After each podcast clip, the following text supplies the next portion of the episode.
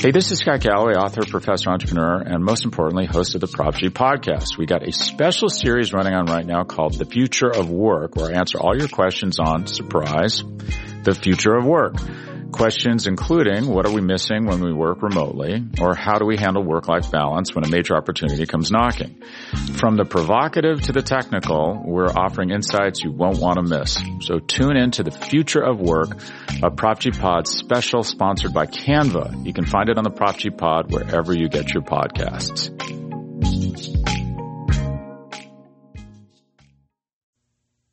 There are many different paths you can take but there's only one road to Atlanta. The high drive deep out to left field. He clubbed it. Brady twisting and turning, looking up and giving up. It's a home run for Dansby Swanson. Player out towards shallow right. That's big trouble. Albies going back. He dives and he makes the catch. What a play, Ozzie Albies. Swanson is headed for three. He'll try for an inside the Parker. Relay throw comes toward the plate. He'll score standing, and it's his second inside the park home run of the season. This is your weekly podcast dedicated to the Atlanta Braves farm system. Follow the show on Twitter at road the number two Atlanta. Now, hit the road with your hosts, Eric Cole, Gaurav Vidak, and Garrett Spain. Ladies and gentlemen, welcome to the Road to Atlanta, a podcast devoted solely to the Braves farm system and Braves prospects. I am one of your hosts, Eric Cole. You may recognize me from my work over on TalkingChop.com, on on the previous iteration of Road to Atlanta, or on over on Twitter at Leprechaun with a K. Joining me as usual, we have Gaurav Vidak and Matt Powers who have been joining me every week since we've relaunched the Road to Atlanta podcast. They've been working with me over at Talking Chop for a long time. We love talking about baseball, especially minor league baseball. We do it every day, and once a week we decide to give you guys a little bit of a window into kind of what conversations we, what types of conversations we are having on basically a daily basis. Grav, how are you, sir? I'm doing really well, man. I'm excited to drop this uh, this video tomorrow as well. Yeah, I'm pretty excited. Uh, make sure that you guys are going over to YouTube because uh, we have a Road to Atlanta YouTube channel now. Uh, and there's going to be Gaurav is kind of spearheading a lot of video work that we're gonna that he's going to be doing. Uh, I'll probably be chipping in here and there, assuming we can get Matt to move to the Atlanta area. We can maybe get him involved in that as well. Uh, but this is going to be kind of more of a like a fun sort of shedding some light on the people and the personalities surrounding the Braves. I believe the video coming out is uh, a kind of a longer form interview with maybe some video games involved with Jim Powell. Yeah, correct. So it ended up being what what was in place was supposed to be a standard like 15 to 20 minute interview, but he was so amazing it ended up lasting almost almost an hour. So we actually broke it down into about three segments and we're doing all we're going back and forth, we're playing Call of Duty. It's just a fun time. I'm looking forward to it because I mean I, I, I like those types of those types of stories because we do a lot of kind of on, like deep dive analysis of the minor leagues and the major leagues, but like those those the stories of the people behind the people really do like matter quite a bit, and we want to kind of shed some light on those types of stories. And Jim Powell's been around for a long time, and I I do like him as a like on the radio on the radio broadcast. I I greatly prefer the radio broadcast to the the television one.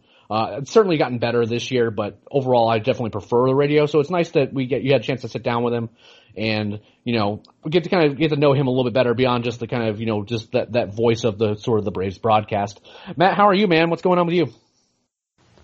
Great at this point. Just waiting for the draft to approach. At this point, we're really starting to get up closer and find out a lot more information that's coming out, both the true information and the intentional false information that gets put out around the draft. Yeah, I want all of you to love anything as much as Matt loves the draft. I mean, like I, I get probably, I don't know, I would say around 50 messages from him a day, whether it be in our group chat or just, just to me about what's going on with the draft he, or what we think's going on with the draft and what could be in play and what could not be in play. And this information changes constantly and Matt is really on top of kind of collating all that information. You know, Matt's gonna have his opinions, and obviously all of us are gonna have our different opinions. But what's fascinating is kind of how the narrative and how the the where players are going to get picked and what teams are trying to do, how that evolves right up until draft day, and that's going to be something that changes. And we're going to do our best to keep you up to date with that. Uh, with that in mind, next week is going to be a big part of that. Is that we're going to have one Carlos Collazo from Baseball America, their their uh, newly minted draft guru and former Talking Chop writer. He's going to come and join us, and we're going to do a deep dive into kind of what's going on with the draft. We're going to you know try to get some make sense of what the Braves could be doing and who they're looking at for the moment anyway. Um, again, we, we still think there's a lot of information that's being, you know, they're still trying to figure out, you know, what they can sign guys for, who they think are going to be available. So don't expect anything definitive next week.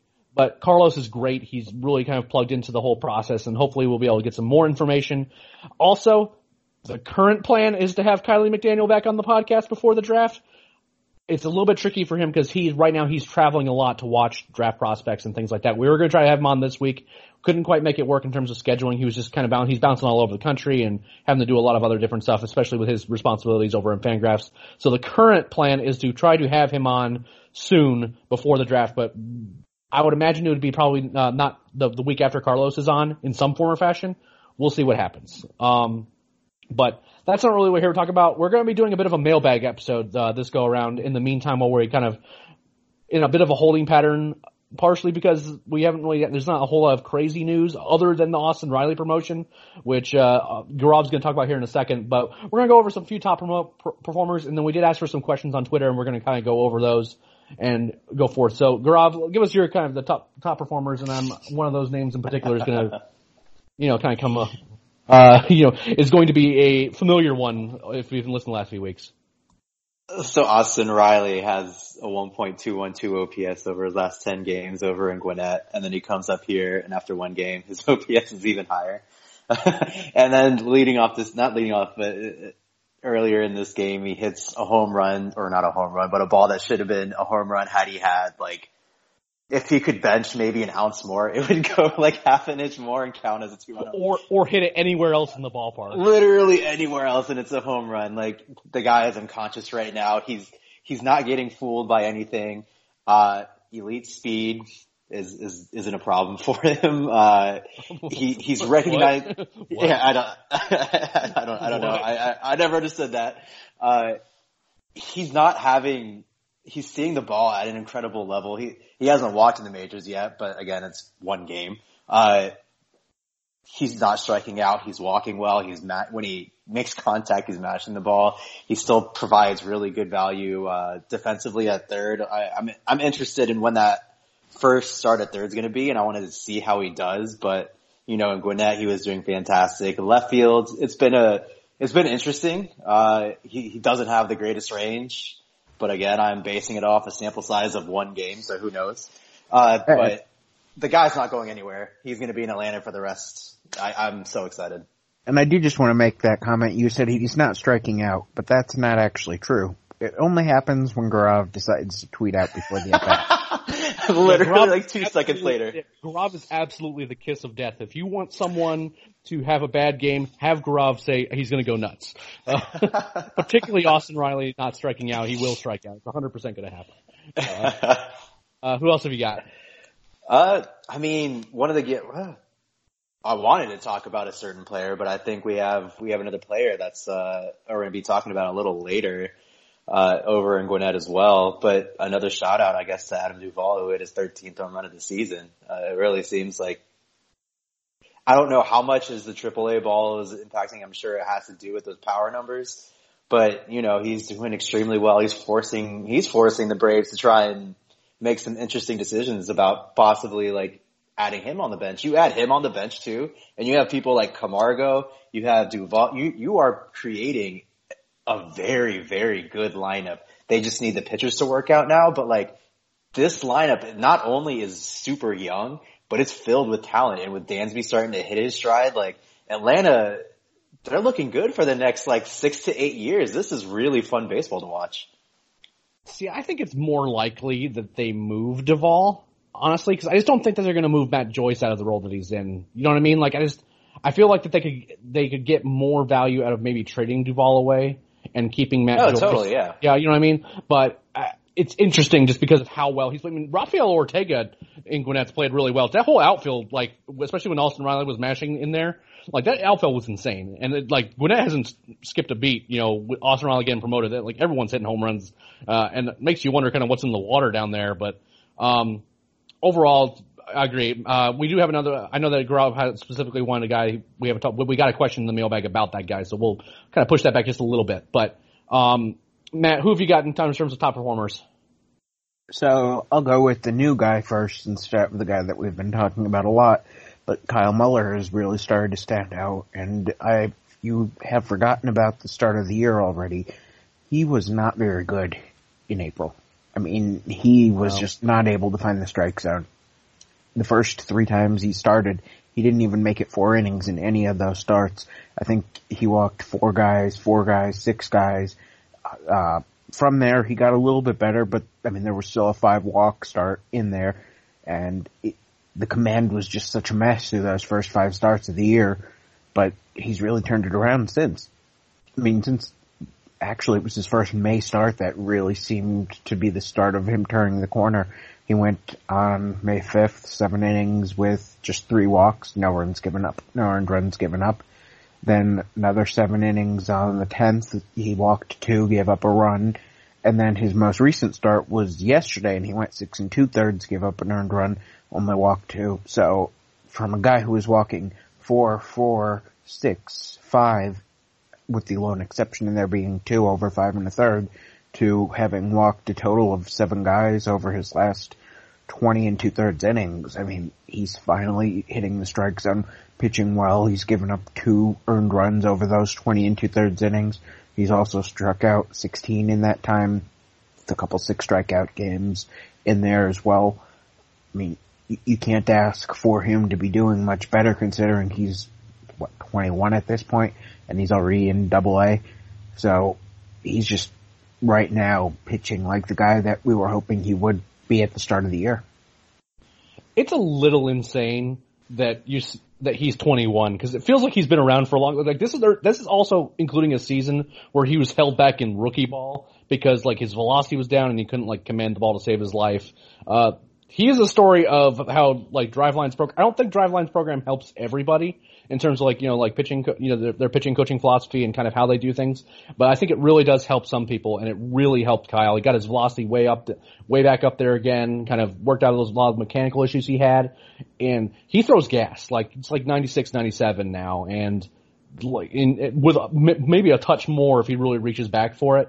Uh, it's all about commanding it, obviously, and there are certainly strides being made. You know what I mean? And you know, yes, the 28 walks in 39 innings this year is a little bit unsightly, but Matt's 100% right. It's definitely been it's definitely been trending better, and it's something we're watching closely because we really like Kyle coming into the year, and there's a lot of things to like about in terms of like you know the videos that are coming out of the offseason how hard how hard he was throwing.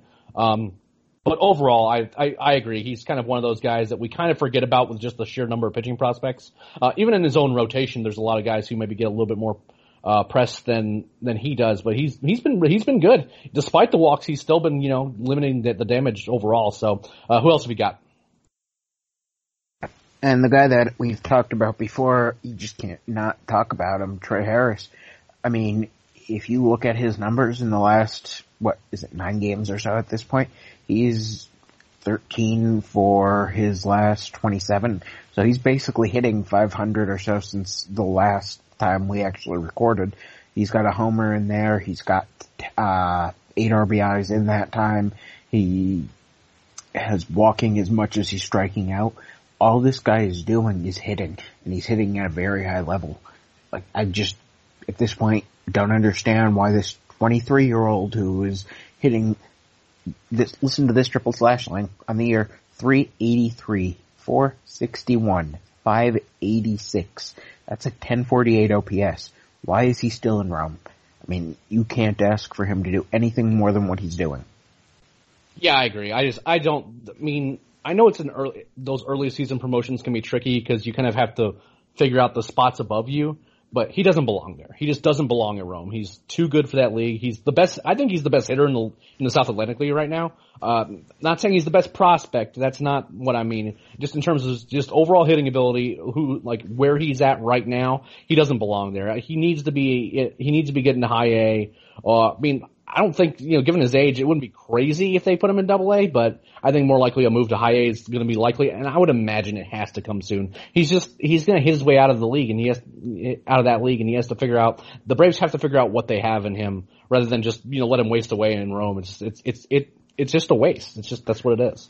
I mean, the only reason you could at, think of keeping him in Rome is the outfield defense could use some work. I mean, he's got the athleticism and I think he's going to end up being a very strong defender in the outfield.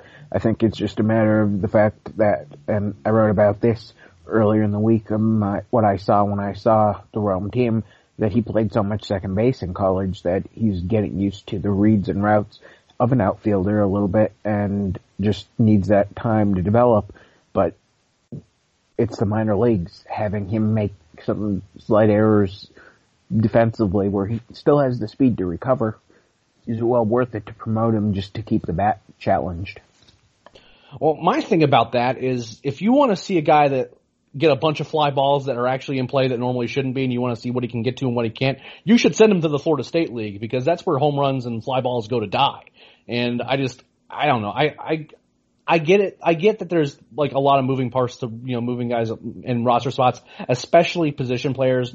Pitchers, you know, you can kind of make things work and, you know, squeeze guys in, you know, with rotation spots and, you know, kind of moving, you know, going to six man rotations kind of sorta and things like that. But he, he needs to be moved up. It's just that simple. Um, the only name I'm going to mention, uh, for mine, uh, because you guys named some really good ones and we have some others that we're going to kind of be covering in the mailbag part of this. I'm going to keep jumping up on up and down on Hay, on Hayden Deal until he, he either proves me that he's not going to just be completely lights out or he's promoted because this guy's been insane. He has made seven starts this year and in six of them he has given up one earned run or less. The other start he gave up two. He's striking out batters. He's not walking a ton of guys. A couple, you know, he had a couple, a three walk game and a four walk game. All the other ones have been exemplary. He's not, he, bat, opposing batters are batting 188 against him. And what interests me about him is that I think he could stick as a starter. I truly do. Um, but what's interesting about me is that his profile overall becomes a lot more interesting because he doesn't have the platoon splits you would expect. And I, we've talked about a little this about this a little bit before. Is that obviously the lefty on lefty matchup that's going to favor him? You know, he obviously thrown from that left side. It's going to give you know he's going to have some advantages over left-handed batters. But he's actually been performing better against righties. And again, I've talked to a few people about this, and this is going to be an article coming out probably sometime next week. Is that he has a really good cutter? I've had, I've talked to one scout that said they put a 55 on it right now. Um, and when you have a cutter that you can, and then you also have a fastball that's, you know, a, more true that you can throw 93, 94, and the cutter's 90, 91, 92, something like that your profile becomes pretty interesting because there's not a lot of guys with like really good cutters. Um, that we've seen some in the major leagues. Uh, in particular, we've seen like uh, like Kluber has a good one. We've seen um, James Paxton from the left side has a good one. When when AJ Minter is right, he's his is really good. These are all these are all a pitch that you don't necessarily see people who are really good at, and have you have to have a lot of feel for. And he and Hayden seemingly has it. And you know, the guy has a 1.3 ERA, and granted, it's in the Florida State League, so you have to kind of keep that in mind in terms of you know how his uh his he's getting his outs, but he's stri- he's striking out almost a batter a batter per inning. He's not walking a ton of guys. Uh, his last start, six and two thirds, one earned run. He did give up four walks. He also struck out seven batters, and he seems to consistently pitch into the sixth or seventh inning every every start out there. Uh, he's another guy that I think needs to be moved up, and then they can kind of you know, figure things out from there. Um, with that, guys, we're going to uh, take a quick break, uh, and for you know, for some for some advertisements, and then after that, we're going to get to these questions. Hey, this is Scott Galloway, author, professor, entrepreneur, and most importantly, host of the Prop G podcast. We got a special series running on right now called The Future of Work, where I answer all your questions on, surprise, the future of work. Questions including what are we missing when we work remotely or how do we handle work-life balance when a major opportunity comes knocking? From the provocative to the technical, we're offering insights you won't want to miss. So tune in to the future of work, a Prop G Pod special sponsored by Canva. You can find it on the Prop G Pod wherever you get your podcasts.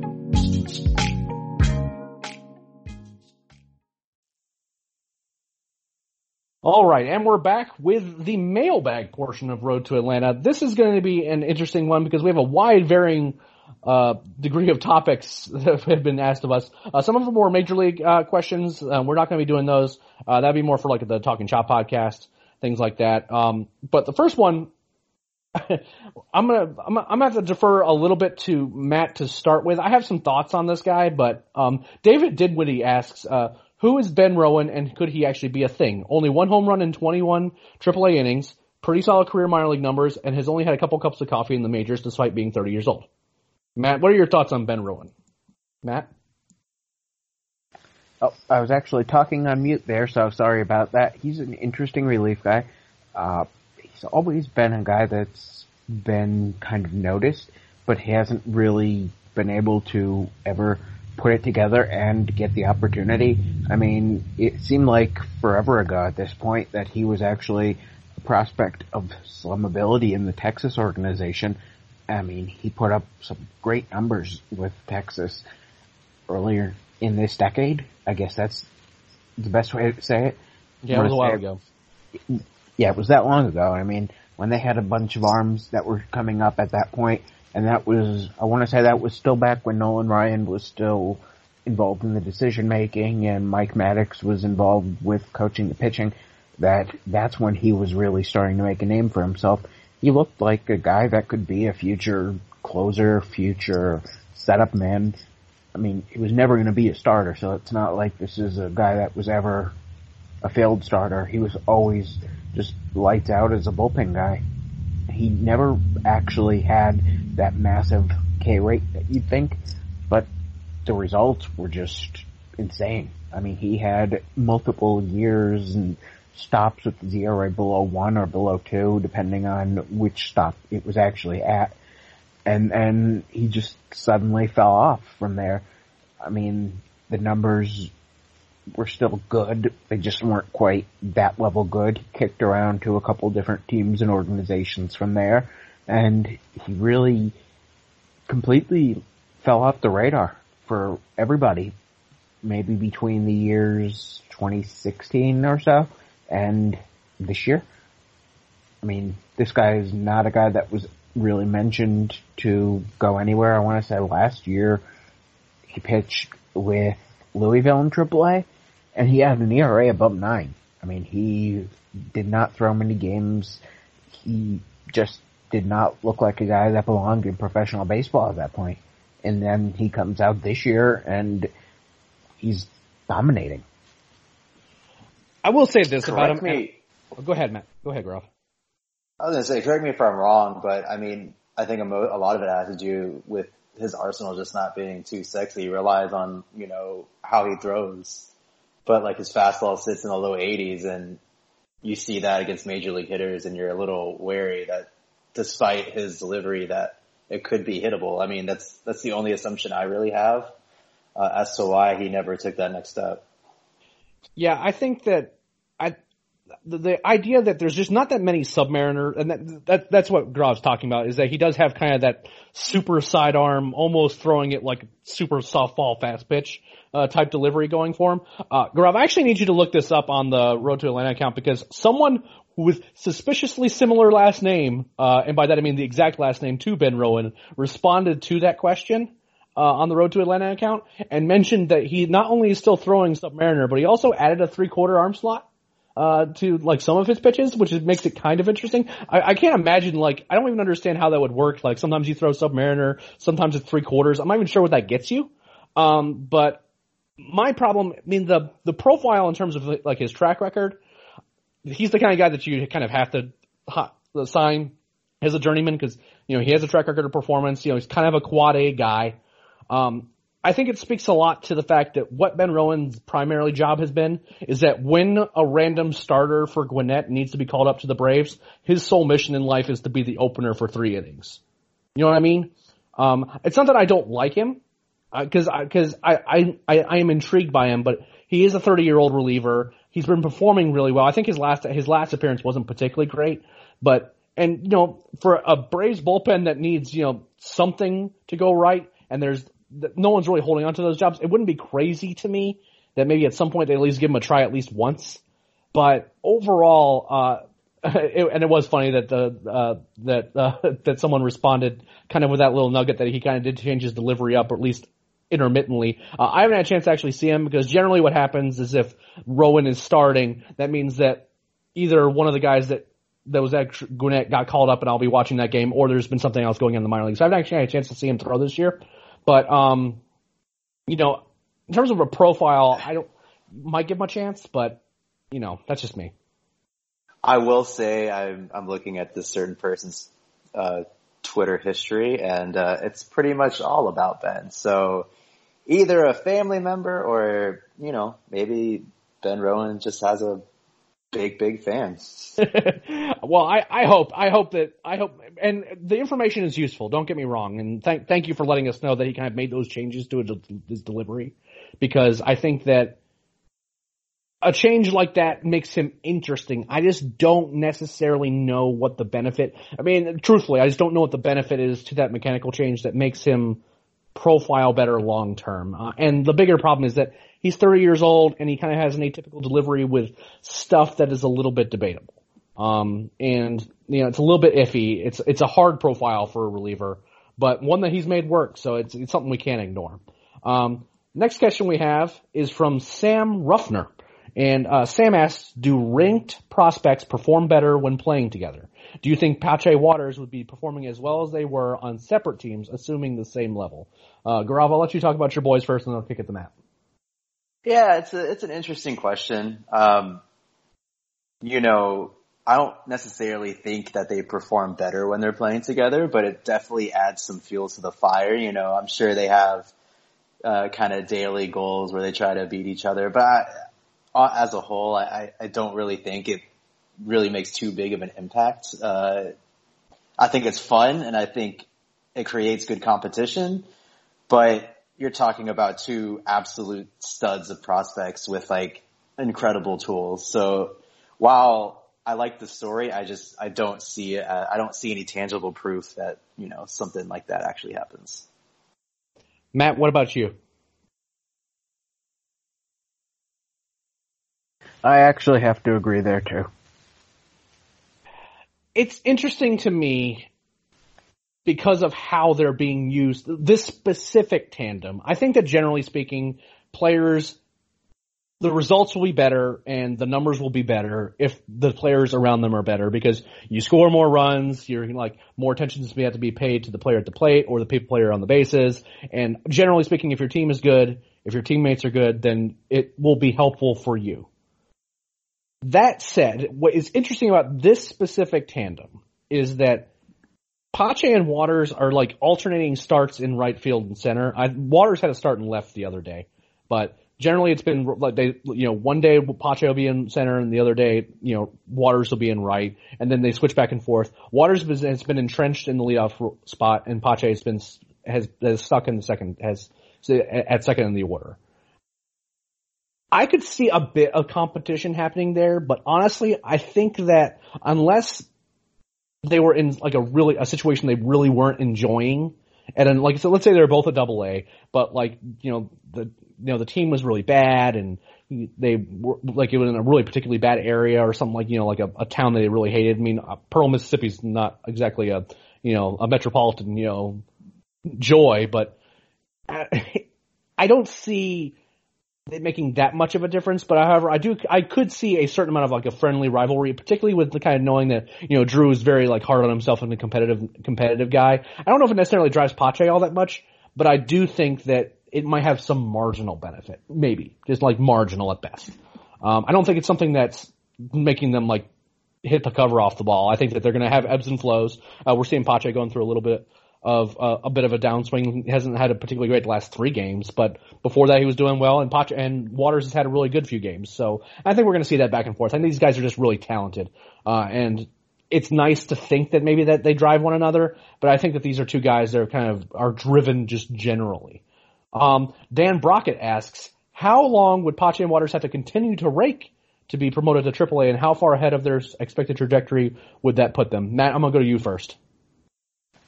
I can't see it happening before the All-Star break in the minor leagues at this point. I mean, this is a very aggressive assignment already. putting them in AAA is another real aggressive assignment because although it doesn't sound like much, you're seeing big league pitching. I mean, the guys that you're facing in AAA, for the most part, it's not guys that are not close to the big leagues or working through a lot of things. These are basically the guys that are in the big league pitching staff, just numbered out because they're depth guys. I mean, they're essentially big league pitchers. So asking a kid that young to face the guy who's the 13th pitcher on the Yankees roster, for example, I mean, that's not exactly easy versus facing some 23, 24 year old kid who still, I mean, it's still good competition and still significantly better than high A, and that's why double A is the first step up, but you're really starting to face another level once you reach triple A. And obviously it's another huge step up once you face big league pitching, but I, you just can't rush these kids with the bat, especially a guy like Pache who's still learning how to actually take better at bats at this point. Gaurav, what about you, bud? Yeah, for me, uh, it's I'm probably a little yeah, I'm even more hesitant than than Matt there. I think it was just a crazy aggressive assignment for Drew. Uh, you knew Pache was going to start in Mississippi because he was already there, and you like he's raking and it's fantastic. But there's really no reason for them to be too aggressive. I personally, I, I see them staying in Mississippi the entire year, and then perhaps next year they start in Gwinnett. I just I don't think you need to necessarily rush them. Just let them work on what they need to work with in Mississippi, and then starting next year, start to you know have them like Matt said, have them face the more refined talent, but they're still facing big league talent right now. So I, will just go ahead and say this. I don't think that Drew Waters is getting promoted to AAA, if for no other reason that I think he's been hitting really well. There are things about his offensive profile, particularly you want. I want him to get as many at bats from the right side as possible, and not necessarily be put in like kind of that pressure cooker of like being right at AAA, right under the microscope uh, type of thing. I, I want him to get more, and I want him to start drawing walks more. And I did not think that I was going to have to say that more about him than Pache at this point in the season, but here we are. Uh, where, you know, about, he has about 100 and, I guess, 160, 170 plate appearances right now, and he's drawn like eight walks this year, um, which isn't great. And I kind of want to see him when he's not kind of taking advantage of like getting some, some pretty fair luck on balls in play to kind of see him be able to still produce at a high level by, you know, taking better at bats and drawing some more walks. Um, it's kind of hard to expect that because he's he's kind of hitting so well right now that you know obviously your BABIP's going to look good during those, hot streaks, and you're not going to necessarily be taking as many pitches. But I kind of want to see that development in his game. Uh, he's looking really good defensively though. Um, Pache is more interesting to me as a potential call up around the, and Matt was, I think Matt's about right. At least the All Star break, uh, maybe a little bit after.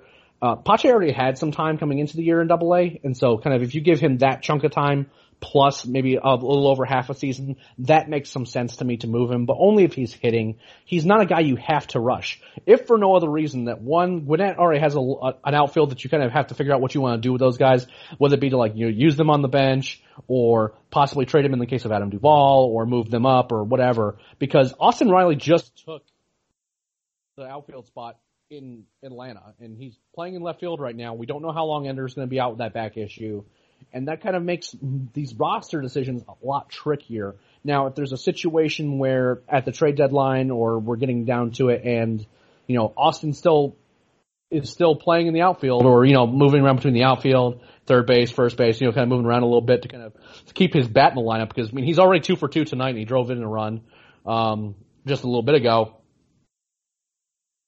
if that's the case and you end up moving on from Ender or something like that happens, then you can kind of start making these decisions about maybe bringing up Pache and kind of seeing where he's at. But I'm not in the big, in, in both those guys' cases, I'm, I tend to agree with the other guys is that give these guys at bats and give them some time because honestly right now, there's not a, a huge rush, a, a, huge need for them. You know, if the Braves decide they want to move on from Nick Markakis at the end of the year for whatever reason, uh, and then they need to rely on one of Pache or Waters, you can still make that same decision. I mean, it's not the craziest notion to call up someone from Double A anyway, and, but right now I don't see the need to push them that far, especially since they've already kind of semi-converted Austin Riley into an outfielder, and they have some guys on their bench that can, you know, play some outfield spots too if necessary. Um, the next one's from da- next question is from Daniel, and it says, "What's up with Kyle Wright this year? Is it just his struggles sustaining velo and facing orders second and third times through? If so, could he be a wrong, a long reliever candidate? Matt, I'm gonna throw this one to you, to you first, and now I've got some thoughts. So this is the same thing that happened to Kyle his junior year at Vanderbilt when he came out. And remember, he came into that year as the likely number one pick overall, but he was not very good at all to start the year. To the point where some people were actually talking about him falling out of the first round altogether.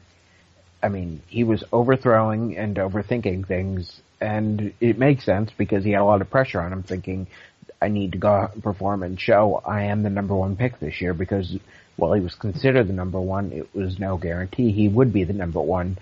And I think it's just a case of that right now. I mean, if you remember, there were scouts that were saying this was the best pitcher in Florida this spring.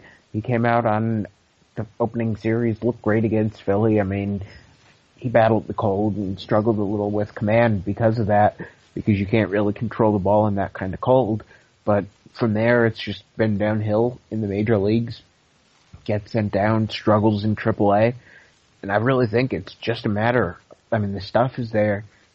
He's a smart kid. He knows what he's doing, but I think he's just putting a lot of pressure on himself and overthrowing and overthinking things right now, and just needs to break and to get his head right to get back to what he is and what we know he can be, just like he did that junior at Vanderbilt when he turned himself back into another candidate for the first overall pick yet again by the end of that spring. So I have kind of, I wouldn't say famously, but I have been, I think, lower on Wright historically than you guys have. And my reasoning for that has been partially command and like that we're kind of seeing some of that. I mean, like it's not like news and it's not doesn't take require a lot of insight to sh- see to see that you know he's had command issues in the past. My issue primarily has been that he looks great the first time through an order, and then one of two things. Ha- well, I say that one of three things happens. Either he ends up he's had he has had plenty of good outings, you know, that gone six or seven innings and you know he, he's he's looked like the one of the top pro- pitching prospects in baseball. And my my qualm is not with the stuff. It's not with like you know it, it it's not like no injury stuff. It's not anything like that. I think that you know his pitches are graded correctly. I think that he is a really like a top like a really good starting pitching prospect. My primary problem has always been is that this the, that second time through the order he'll have some starts where he gets through that and he just mows through them and everything goes well, or either his approach changes and he starts like nibbling and like not attacking hitters and like he gets himself in these bad situations where he'll walk a couple guys and then he he's forced to kind of like groove pitches to kind of push strikes over or the command completely goes away altogether. And like it's not a matter of he's not trying to attack hitters it's that he can't. And you know all of a sudden pitches are all over the place. He'll bury pitches in the dirt. The, you know the, the the breaking ball goes away. And I don't really know what to attribute that to. I tend to agree with Matt that there's something mentally that I, I want I want to say is wrong, but because that implies something that I don't mean. It's more that I don't understand how to fix it. It's a, very similar to a, a Sean Newcomb problem, right? Because like the stuff's there, and he'll look great for a little while, and then all of a sudden the wheels come off, and that's what happens with Wright. Is that the wheels come off, and all of a sudden he'll have a big a big inning and a bad inning, and the overall line looks really bad, and it doesn't really tell the whole story. I don't really know exactly what the answer is. I, the short answer to your last question, do I think he's a, long relief option? I think he'll probably see some time getting called up here and there to be a long reliever, mainly because the Braves just need bodies there right now, and there's not a spot for him in the rotation at the moment. Um, but in terms of like that's his long term spot, I still think he's a starter. I still think he can figure it out. Uh, the stuff's too good, and, and it's kind of similar to what we thought about Folty, and we've thought about other guys in the past. Newcomb's another example, is that the stuff is so good when he's good that you have to at least you have to make sure that he really does fail as a starter before you convert him into a bullpen role. And I again, I still really like him, but there's concerns that I've had for a while now, certainly since his time in Mississippi, um, and even maybe a little bit of time before, maybe a little bit of concerns coming out of the draft, but again, he kind of what Matt was talking about was true. Is they kind of he kind of came back, but that second half of the that his last year in college and kind of disproved some of that. But I mean, a lot there's similar issues and there are parallels to be drawn. I just don't know if it's something that's going to continually repeat itself. Um, and it's something that I don't really know how to put my put my finger on because it doesn't seem like it's something mechanically. It's not one pitch that's kind of that's kind of failing him. It's just that he's just kind of that that second time, second time, third time through the order, he just starts looking a little rough. And I don't, I don't necessarily even think it's a velocity problem. I think it's just kind of how he's choosing to go about attacking hitters that, that next time through. And it's kind of, that's a, that's a tougher problem to solve. Um, next question we have from Patrick McCarthy, who uh, has is a champion question asker, by the way. Patrick, you know, every time I do a Q and A on Twitter, every time we do these mailbags, you're always in on them. Greatly appreciate you following along and asking questions and participating. We really appreciate it. Um, he asks what's going on with Ian Anderson. He seems to be struggling in most of his starts, especially with walks. Are you guys concerned? Rob, I'm to kick it to you first. You know, he's he's a bit of an enigma. Uh, you look at the walk rate and you're like, oh crap. But then you see what, even despite like these obvious slight mechanical issues he's having, which is what I believe is the issue, he's still striking out almost 12 per nine. So am I worried about him long term? No. I still think that his ceiling is, you know, I mean, I did have him above Mike Soroka and I know Eric wanted to kill me. Uh, but like, and look just, how wrong you were. Just, just pure, just, just pure stuff. You know, I, Ian Anderson is incredible. Uh, he just needs a little more, a little more time. He's still very, very young. Uh, it could be, it could be a little, not aggravating, but it could be a little frustrating because you know he's ready to take that next step he's ready to take that next step to become that elite pitching prospect, but there's always these slight mechanical changes that cause him to kind of lose like confidence in himself almost. Uh, and then he'll fix it, he'll right the ship, and then something will happen again, and then he'll have like three bad outings, and then he'll be absolutely dynamic for a month straight where he'll strike out like 11 per, 11 per nine while walking under two, and then he'll have one rough start and he'll kind of you know, compound himself. But that's just part of being a professional player. You know, he's gonna he's gonna learn how to get it, how to put it all together, how to become more consistent, how to turn these bad outings around and, and show up the next game. Like I'm I'm fully confident in him. I'm fully confident in his skill set. I still think that he has the highest ceiling of any prospect we have or any pitching prospect we have. Uh, so am I concerned? No. Am I frustrated? Yes. Do I think it's going to be a problem for the entire season? No, not at all. Matt, what about you, bud? I think the command has definitely taken a slight step back so far this year, and I want to say that might actually be because the breaking balls have been slightly less than what they were in the past. They've gone slightly downhill, and this is not just my opinion, it's something I've heard from others as well, and I mean that would definitely make sense that because the breaking ball isn't quite what it was, that he's not also commanding that because of the slight change to it. And it's something that I want to watch a little bit more going forward just to see. And I'm really thinking that he might actually be down a slight amount, not a full grade, but maybe from a future 60 value to maybe a future 55 value overall as a pitcher. And I, I'm thinking that might be where he's at right now as compared to where he came at came in at the spring. But of course, if he's able to get that breaking ball right to exactly where we saw last year, he can immediately tick back up to that future 60 value. I don't think that the the the secondaries have been as good as they were last year. My one of my problem, and like this is again, these are these are limited looks. Uh, we're, we're talking about 35 innings this year, just for, just for the reference. But he's he's walked 28 batters in 35 and two thirds this year, which is not good. That's but that I think that pace. I agree with Grav is unsustainably bad. He's just not. He's just better than that. Uh, we've never seen him walk that many guys, and I don't think that like the strike zone in the Mississippi or the hitters in, in Double A are so much better at taking balls that like that's the guy he is. I think that that in general it's unsustainably bad. Um, I I do agree with Matt that the command is kind of taking a step back uh, particularly those breaking pitches. But the part of me that is almost concerned is that his fastball command. I mean, used to, what used to happen uh, when, in previous seasons was that if he didn't have his breaking stuff, he could still pipe that fastball, particularly at the top of the zone, and still get it for strikes and get guys to swing at it. And it seems like guys aren't biting on it, and it seems to be not something he's commanding as well either, which is that that compounds every problem because if if you have command of your fastball, you can kind of get away with not having the best command of your secondary pitches because you know players are having to respect to the fastball, and you know those you'll get those really bad swings on like those balls in the dirt, things like that, and especially if you're kind of getting the same the same tunnel on your pitches where you know it looks the same for you know that first third of the way to the plate. The batter starts to swing until he realizes it's you know it's diving away from him, it's sliding away from him, or it's a changeup.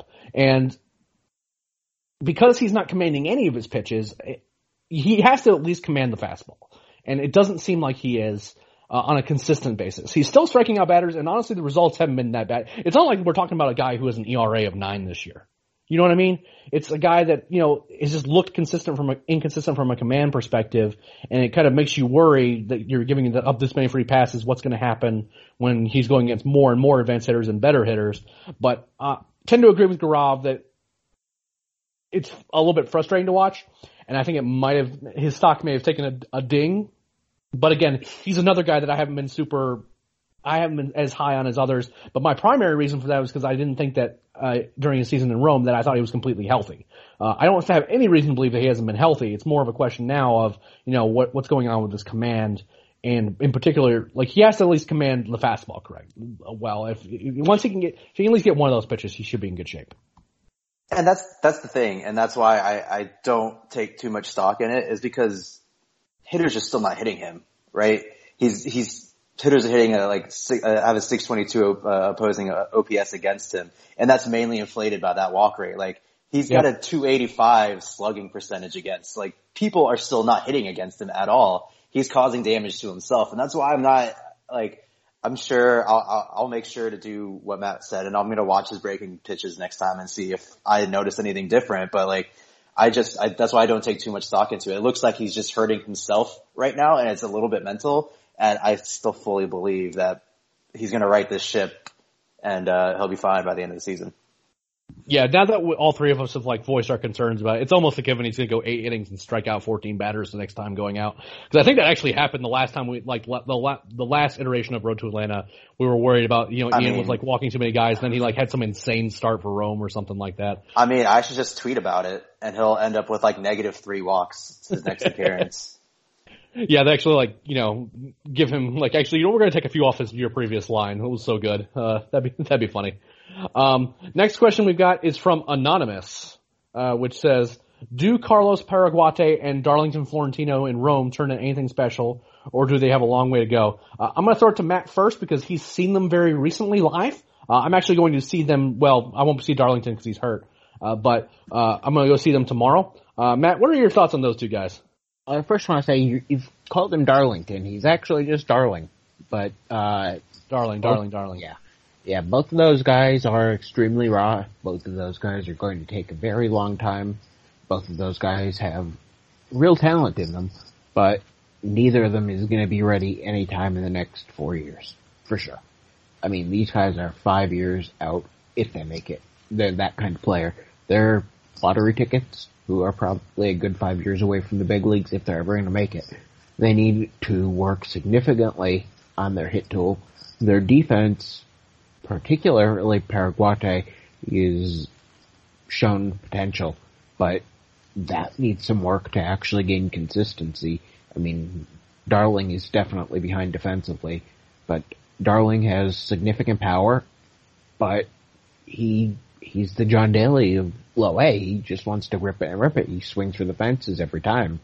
Uh, there's huge size. There's plenty of athleticism in his large body. I mean, he's obviously a guy that the Braves are confident in enough that they're willing to challenge him as a 17 year old by starting him in full season. Now I get that part of that has something to do with the sanctions taking away some of the numbers and us being a little light in the farm system at that level, but they're still willing to give him the chance instead of signing some low A minor league free agent that they could just put in the lineup. So, I mean, that does speak to what you have in him.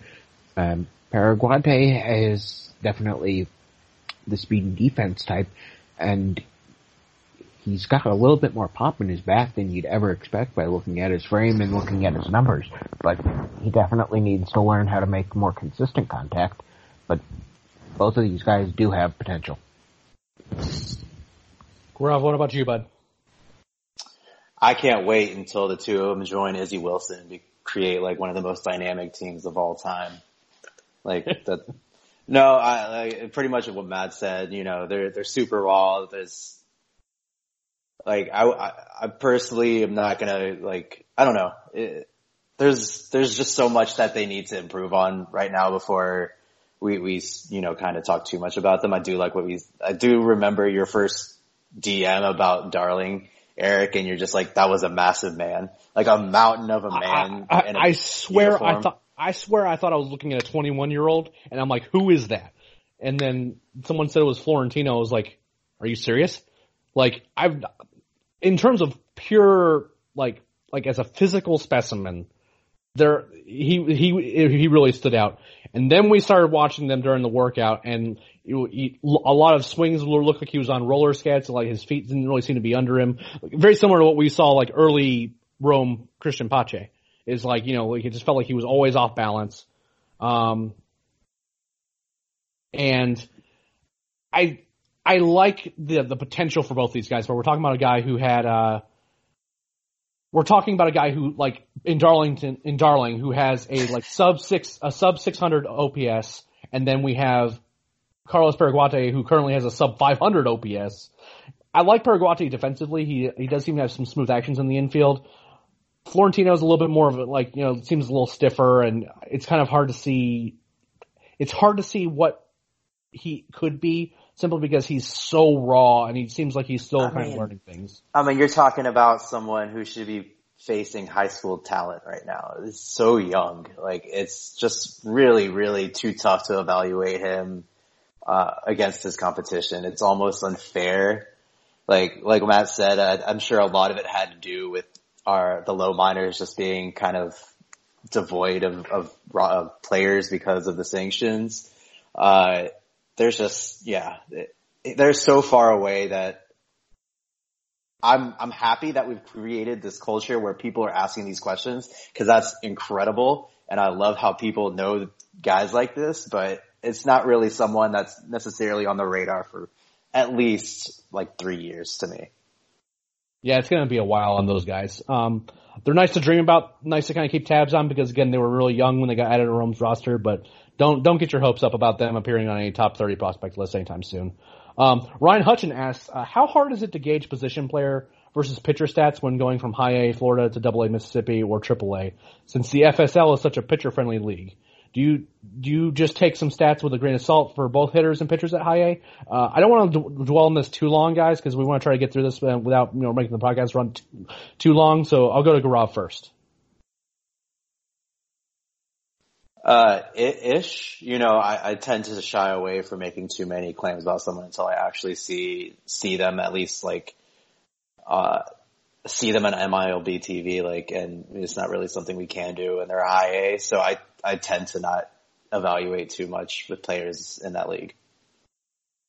Matt, what about you? Really, the only thing that I try to evaluate stat wise without actually seeing a player is the strikeout rate for a hitter. I mean, obviously it's hard to really judge by scouting a stat line, but if a guy's striking out 35 or 40% of the time, you can clearly see that the guy's got major hit tool issues. But other than that, it's more about actually seeing the player and watching them on video, watching them live than just looking at a stat line. I mean, the stats are comparable in some way, but you really have to know what you're looking at to be able to compare that because you're looking at let's say, and I realize this isn't in the Brave system, but how can you compare a guy from Rome to a guy from Asheville in the Sally League? Because Asheville is one of the most hitter friendly parks out there. So you're gonna have to compare not just third baseman to third baseman, for example, but you're gonna have to compare third baseman in more of a neutral type stadium to third baseman in an extreme hitters park at that same level.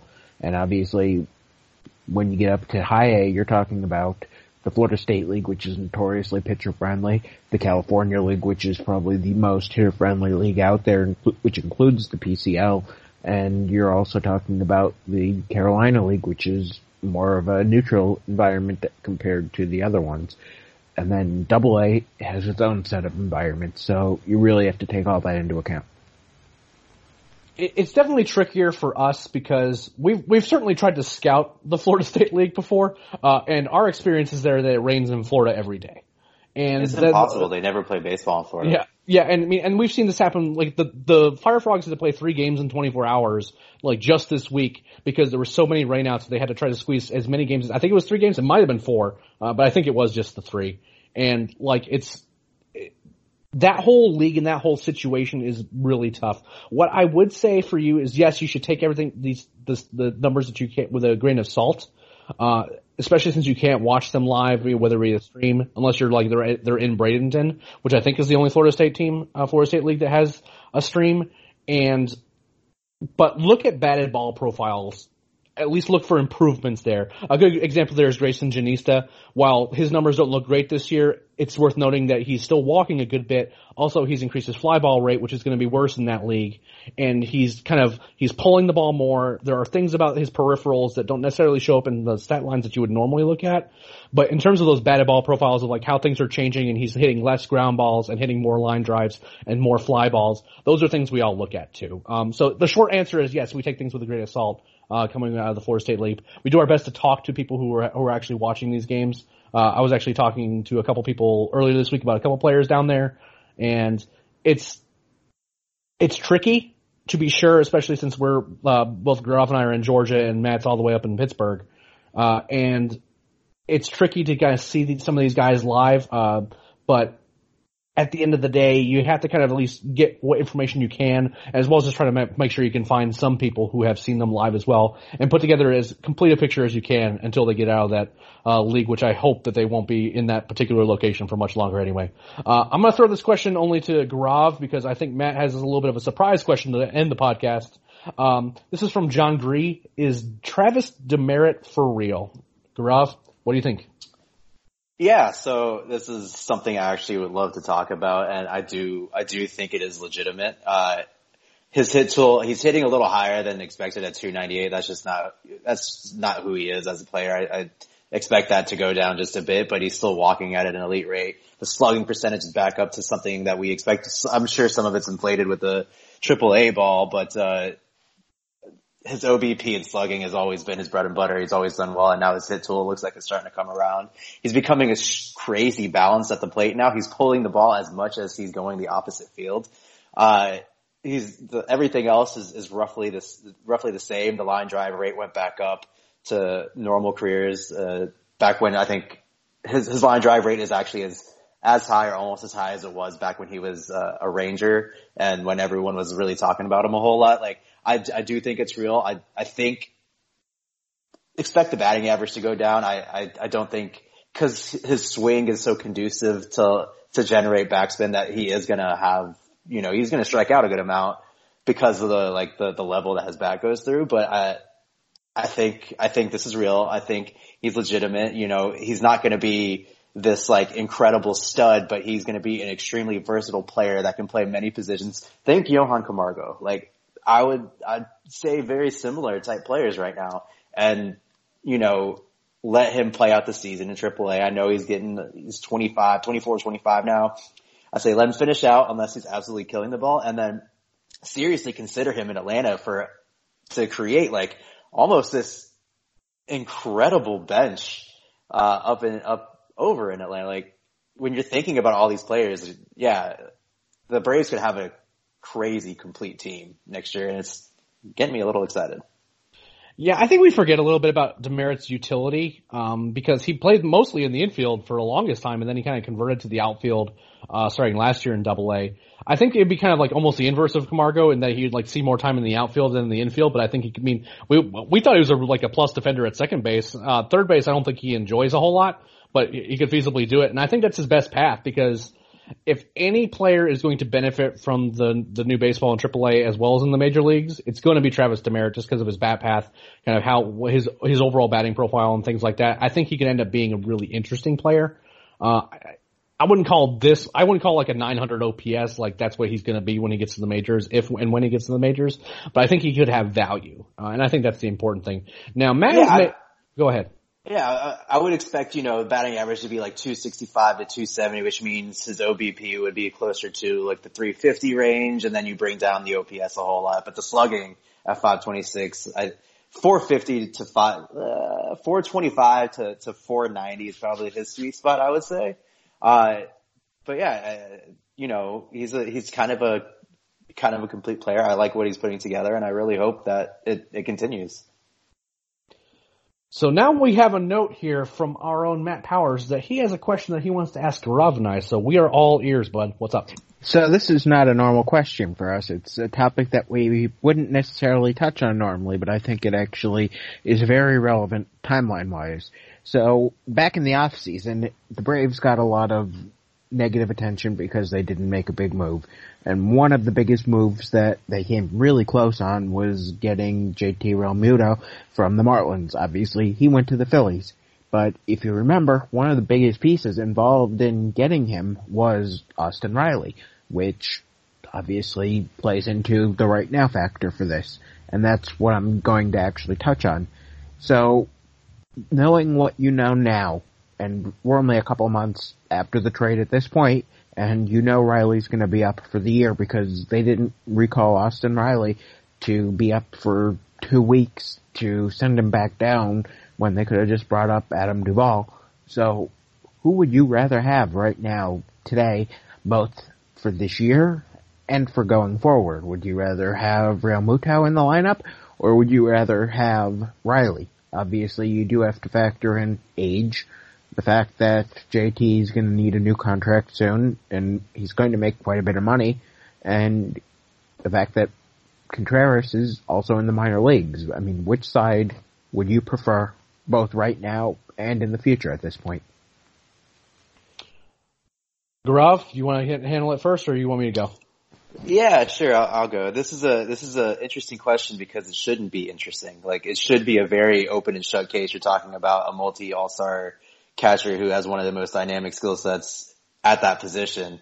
But when you factor in everything else, you you talk about the the upcoming uh, contract. Um, it, it creates a little uncertainty, and it's really surprising. Uh, I think I have to be responsible and say JT, but the fact that this is an actual question makes me very happy inside. Yeah, my issue with some of this sort of hindsight stuff is that no one in this in the three of us thought that Austin Riley was going to be mashing at AAA and in the major leagues the way he is right now. And that doesn't necessarily we did we we we've liked him for a, we've liked him for a long time. We've probably liked him and known about him longer than most, right? So I don't necessarily think that it's fair to say that the Braves like really got lucky to not trade for Realmuto because Realmuto has still been good this year. Uh, the, the like the, the overall offensive profile hasn't been exactly what we expected to see from him uh, and what we had seen from him from the Marlins, but getting that from a premium position, even for uh, just a couple years, is a big deal. I mean, we're not talking about just a rental. You get an extra year out of him. However, I will say this. Uh, I tend to agree with Gaurav that I, I think that the, the correct answer is still you prefer Realmuto. Um, you can revisit this down the line, and if, you know, Austin Riley has 30 home runs at the end of the year, then obviously that changes the calculus a bit. But we're still talking about a guy who's still just a prospect, and who still has had a track record of some things that haven't always gone right. And while that's an easy thing to to talk about. You know, like look how good he's hitting now. Look how dumb these guys were for wanting to trade for Realmuto, et cetera, et cetera. You know, the the bigger problem was that it wasn't just that the Braves had to trade Austin Riley. It was that they're going to have to trade a big package. The, the, the Phillies put together a real package to go get him. Uh, to, to, to go get Realmuto. And I, I respect that. It wasn't just simply, you know, the Braves were unwilling to trade Austin Riley. It was just the, the, the sheer amount of the whole package. Um, but I will say this. JT Realmuto is going to be a free agent at some point, and it's probably going to. And I don't necessarily think that he would. I, it's not a given that he extends with Philly. And if that's the case, there is a situation, particularly with the the Braves' current timeline. It depends a little bit on William Contreras, but it's still possible. I would that, laugh that, so hard. If Realmuto just ends up as a Brave anyway. You know what I mean? It might not, maybe not the trade that they were one that we were hoping for this for this year, but it's not, it's not a crazy notion to think that, you know, the Braves could see maybe Contreras isn't the long-term answer. I still think Contreras is really good, but, you know, maybe that they go ahead and get Realmuto anyway, just in free agency. So that's my long, long story short saying that I would, I would still think that it's Realmuto, uh, just because of the certainty at a position, at a premium position. But the Braves are not in a bad position right now. I mean, the catching platoon, I mean, Flowers and McCann have been really, really good. And, and obviously Riley's been at catcher and Riley's been really good, you know, this year in general. So it's not something that I lose a lot of sleep over either, if that makes any sense. And I actually have the opposite opinion of both of you guys. I mean, if you remember anything that I said in the off season, I was higher than anyone on our catchers presently. I'm talking McCann and Flowers here. That I thought those guys are significantly above average catcher. Um, I mean, when you combine them into one position instead of two different guys, when you look at their combined production, you're getting a very good offensive catcher and you're getting a lot of veteran leadership from that. And I think while I didn't expect Riley to be this good, I did expect him to be up fairly early in the season. I was probably thinking June or so at the start of the year. And he adds something that the Braves don't have and they still wouldn't have had if they had JT because Riley's probably the best pure power threat in that lineup right now. And JT definitely would not have been that guy. So you're saving money.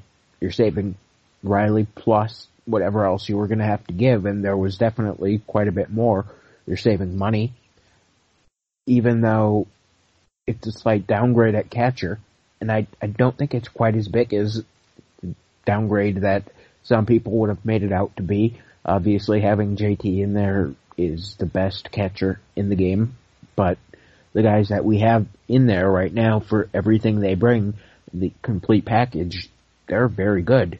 And having that extra power threat in there, plus having the age that you're going to have to give JT that big contract that to actually keep him and make that trade package worth it, definitely puts things in the favor of Riley's side for me.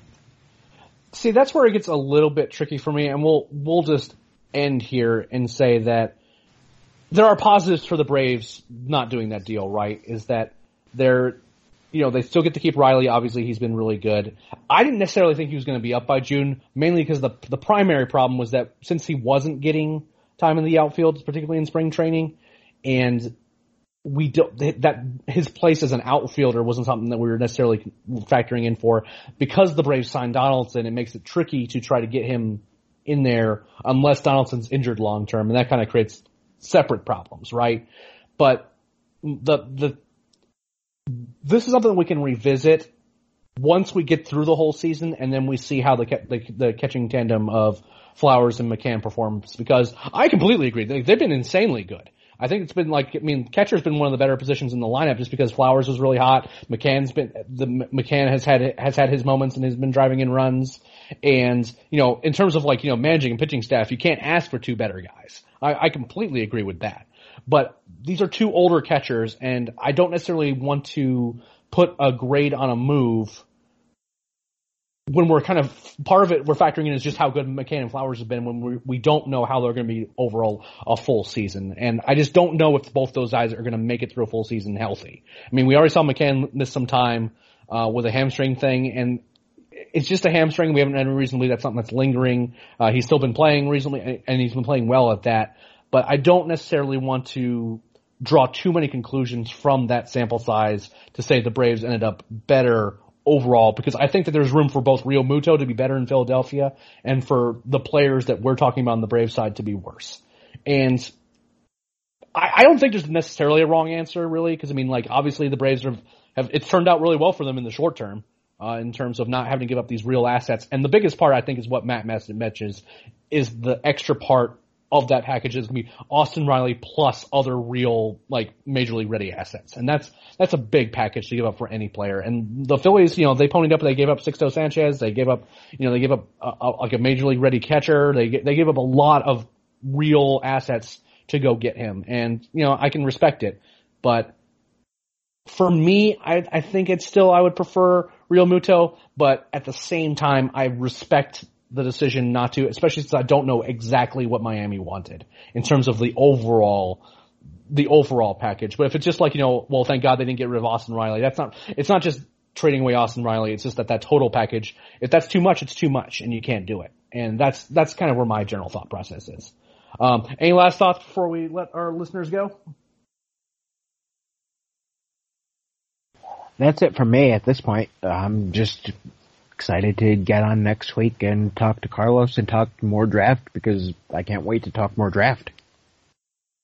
That'll be another episode where I just sit here because Carlos is like seriously one of the most intelligent baseball minds I've ever come across. So it's gonna be fun to to just shut He's up not- and he's- listen he's- to he- Matt he- and Carlos. He's he's he's not here yet, Gaurav. You don't have to start sucking up to him yet. Although Gaurav is not wrong, Carlos is great. I mean, as much as I know about the draft, Carlos definitely knows more.